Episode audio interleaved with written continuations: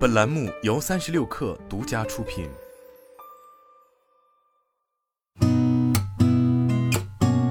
八点一刻，听互联网圈的新鲜事儿。今天是二零二三年二月八号，星期三，早上好，我是金盛。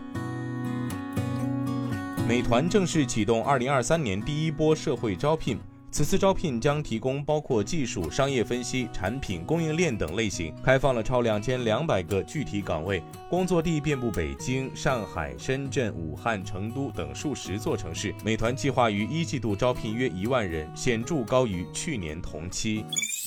业内消息人士称，包括应用处理器和功率放大器在内的 4G 手机芯片库存过剩，正在影响相关代工厂的芯片利用率。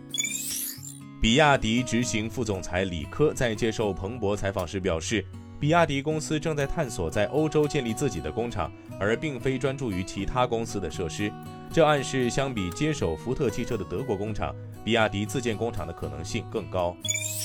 针对将上线全国外卖服务一事，抖音生活服务相关负责人回应，团购配送项目目前仍在北京、上海、成都试点当中，近期已开放该三城的商家自助入驻，后续将视试点情况考虑逐步拓展试点城市，目前无具体时间表。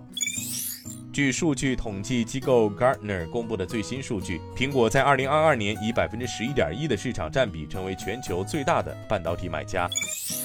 比尔盖茨表示，聊天机器人 Chat GPT 以及 AI 领域的进展令人激动，AI 将是2023年最热门的话题。盖茨认为，在教育、医疗等方面，AI 都将彰显其价值。美国 IT 就业市场一月份出现两年多来的首次萎缩，表明随着企业支出放缓，IT 人员正面临与其他岗位和部门一样的裁汰风险。咨询公司 Janko Associates Incorporated 基于美国劳工部数据的一份报告显示，IT 领域上个月共裁掉了四千七百个工作岗位。今天咱们就先聊到这儿，我是金盛，八点一刻，咱们明天见。